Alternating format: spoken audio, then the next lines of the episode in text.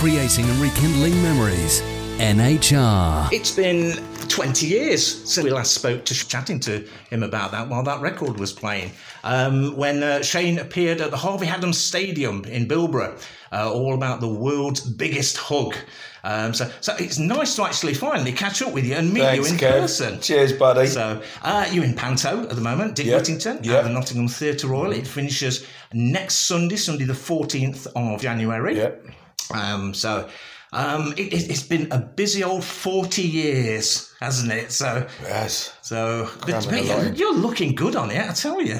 Bless you. I'm glad you're wearing glasses. So, um, yeah, it's been actually 45 years I've Wow. been doing this. Well, as a professional, yeah. When I started, when I was like 13, 14, doing theatre. Uh, but then I joined Equity, which I suppose that's when they say you're a pro. That's why I was 16 when I joined Equity. So that was 1980. But I've been doing it a couple of years before that, in 78, 79, when I joined my local youth theatre. Uh, and then I was touring. Uh, I had parents who were very understanding. Well, half the time they didn't know where I was anyway. But now I was, I worked with a local youth theatre, yeah. It was great. and it all really started as a blue coat, didn't it? The, the, the whole entertainment. Yeah. Down on the Isle of Wight.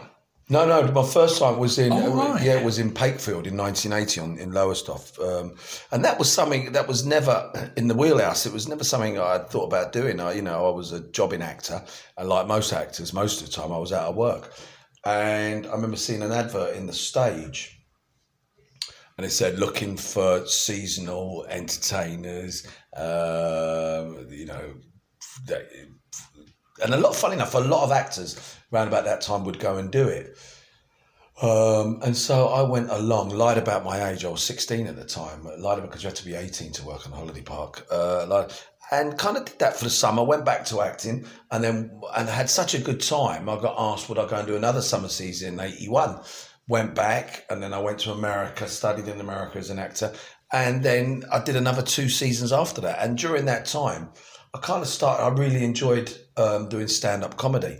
And so by the time I left Pontins, I was what, 18, maybe 19.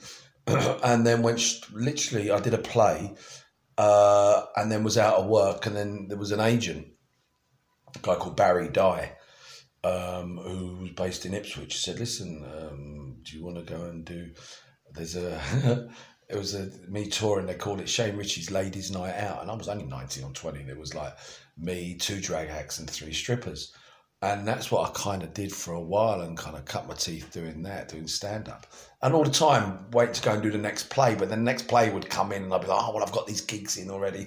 So I had to choose between being an actor or carry on doing a stand up. And I was really enjoying making the money and for selfish reasons, being on my own, uh, doing the stand up. And that kind of led me to Jersey in 84, I think it was. And I was just, just turned 20 where you do two shows a night, seven nights a week, and I did that for months.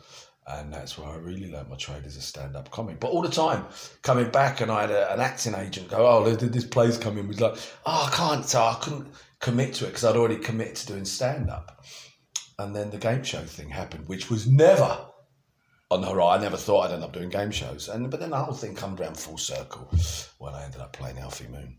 Yes, exactly. And um, I mean, people know you sort of for being the funny man that you are, which is, I mean, with, with stand up, you, you've got to be funny because you're on the stage on your own, haven't you? So, uh, you know, it's probably one of the, in my opinion, one of the hardest professions to do stand up. It up. certainly is now. I mean, it's very subjective though. Stand up. It's like anything. You know, you can. I can listen to a, a song, think it's absolutely brilliant, and someone else will hear it and go, "No, it's awful."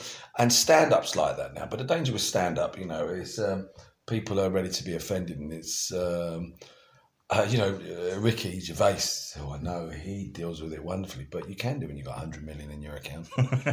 you know, you kind of don't care what De- definitely, yeah. you've got that sort of money. you, you go on and you just do your bit and Do your you bit. just think of the money, don't That's you? right. So uh, you mentioned musicals um, Yeah. as, as well. Um, I mean, you you was it co-wrote and produced Boogie Nights, We which, which has just been talk- here. Yeah, Uh, we were just talking about that today. Funny enough, um, yeah, Boogie Nights. It was a play that I was writing called Tank Tops and Tarts, and it was a, a little, um, semi autobiographical. It was based on me growing up in uh, North London, big Irish community and a black community, and it was about the trials and tribulations of a, a 15 year old boy, loosely based on my life. Uh, and and then as we were writing it, a, a big West End producer got involved and said, you know, this would make a great musical.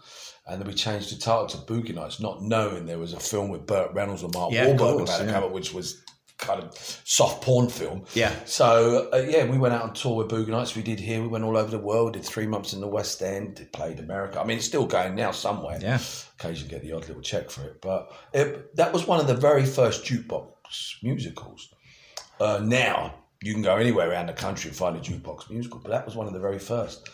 Now you try and get the rights to, you know, any of the, the Nile Rodgers or the Chic or Elton John song. You'd have to pay thousands. Yeah. But back then, nobody was kind of doing it.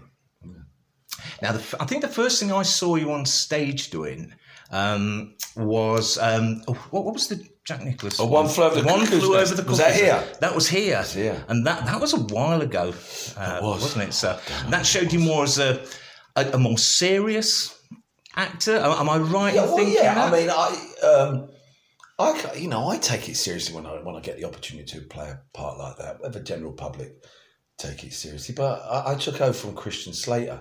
He'd done it in the West End and decided to tour with it, and it was another opportunity for me just to, you know, spread my wings and and it was be given an opportunity to play that character uh, was wonderful. And it, funny enough, it was the same producers uh, some years later that asked me to do Everybody's Talking About Jamie, where I played a drag queen. Yeah. Loco Chanelle. Loco Chanelle, yes. I did that in the West End, myself and Layton Williams. And then we did the first UK tour. Um, and yeah, it's, it's funny. There's certain producers um, that will give me the opportunity to do stuff like that. And there's others that go, no. Ah. See, the nice thing about showing that other side of Shane Richie, the actor, as well, um, is people just don't see you as a comedian, someone who can go on stage, be funny, and everything else like that.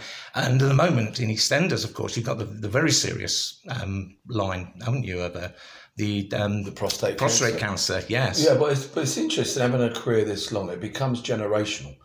Um, there'll be people, my- I'm going to be 60 next year. There's people my age that will remember the stuff I did in the 80s, whether it was Live from the Palladium and then the game shows in the 90s, uh, you know, and then doing Grease the musical. Um, and there'll be a whole generation that will only know me from EastEnders. Um, and now there's another generation. When I went back to EastEnders two years ago, this whole generation going, "Who's this bloke with the Larry shirts?"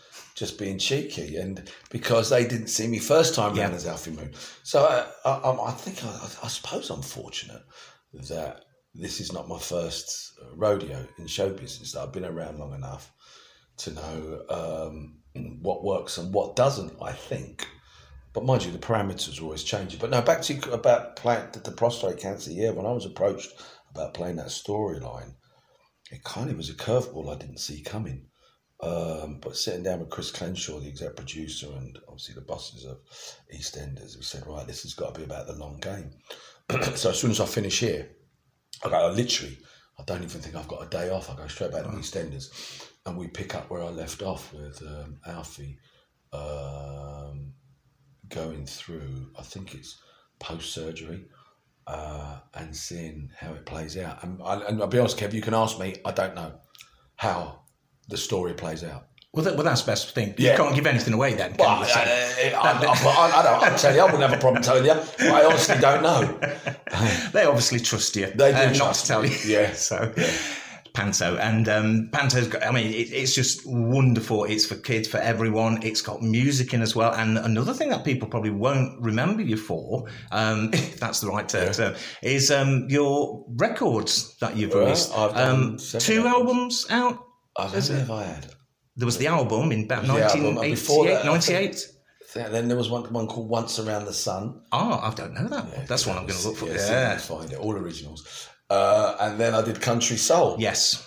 And then, I of course, there's the, that album. the- thank you, bless you. And there's, of course, there's the Grease soundtrack Yes. and Boogie Nights soundtrack. But yeah, no, Country Soul was um, something we just I did it just not long before we went into uh, the lockdown, and then there was talk about doing another album. Uh, but it's just you, you have to commit a lot of time. Um, which I, I, you know, in my dressing room at EastEnders, funny enough, I have a guitar and a piano, and um, I try to sit and write as much as I can. To, but no, I, I, am funny enough. I'm talking about hopefully this year going to put the band back together that I had because um, I, I, enjoy I, not just enjoy it, but I, I do generally miss performing live with the band.